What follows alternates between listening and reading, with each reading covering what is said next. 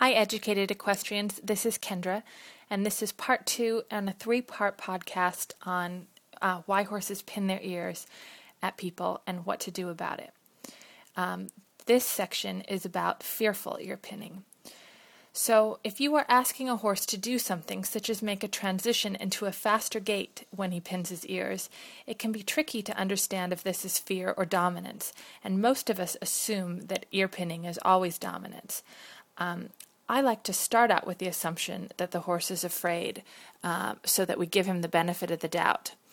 So take the whole picture into account. Could the horse be afraid because he doesn't understand your request? Does he feel unable to go forward because of poor saddle fit, rider imbalance, or clashing aids? Could something else be frightening him or causing him pain? Usually, if a horse is fearful in a transition, he will hold his head high and rush suddenly into the faster gait with his ears back. His movements will be tense and quick. If you read this behavior as fearful, removing the cause of the fear will fix the ear pinning. This might mean practicing the transitions on the ground, changing your equipment, changing your environment, or working on your balance and position in the saddle.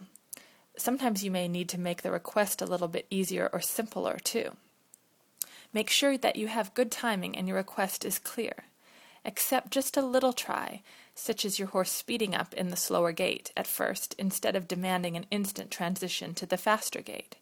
And then just repeat the request until the horse relaxes enough to offer the transition. If he has been in pain or afraid, it may take several sessions before he is able to relax and let go of the habit of feeling defensive.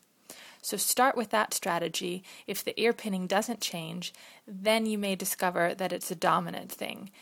And that's what we'll cover in the third part of the podcast. So listen and enjoy.